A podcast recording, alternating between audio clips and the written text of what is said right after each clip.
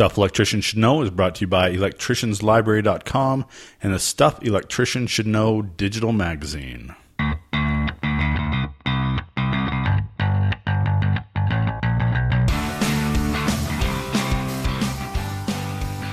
Welcome to Stuff Electricians Should Know, where I bring you bite sized bits of useful information, usually in the form of an answer to a question that every electrician should know. So let's talk today about a question that might be just a little confusing because of the terminology that is used. So, what are poles and throws when it comes to switching? Let's start by covering poles. And just to clarify, it's P O L E S, poles, not poles, P U L L S. There is some confusion that uh, takes place there just because of uh, maybe a lack of experience, but it is poles, P O L E S. Now, the term pole determines how many circuits are controlled by the switch.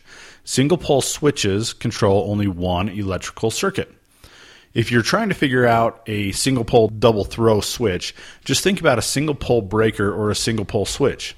How many circuits is that breaker, sw- breaker or switch controlling? Just one you have one hot wire coming into that breaker or that switch. So, how about a double pole double throw? Same principle. Double pole has two poles or two independent circuits. Just like a two, two pole breaker has two hots, so does a double pole switch.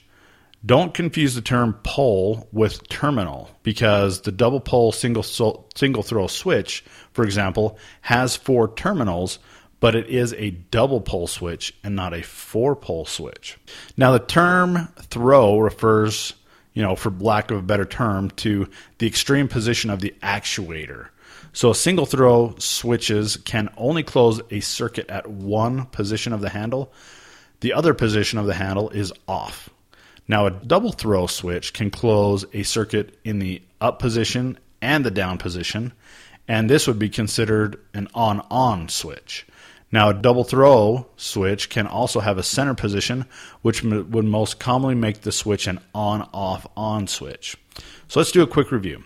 A single pole, single throw, if you see it in writing as SPST, is pretty much as simple as it gets. It has one output, one input.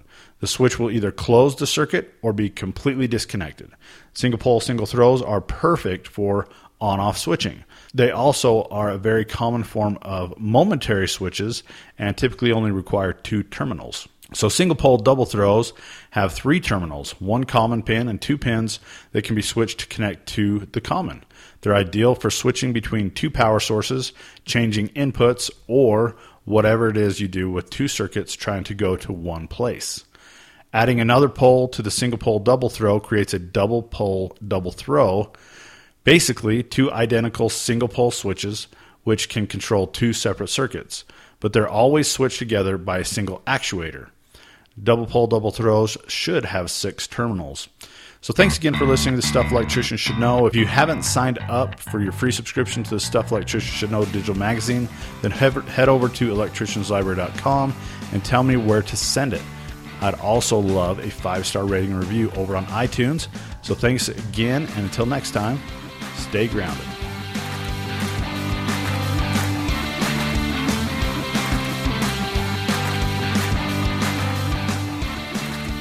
Stuff Electricians Should Know is compiled and produced by me, John Workman, and a big thanks to bensound.com for the music.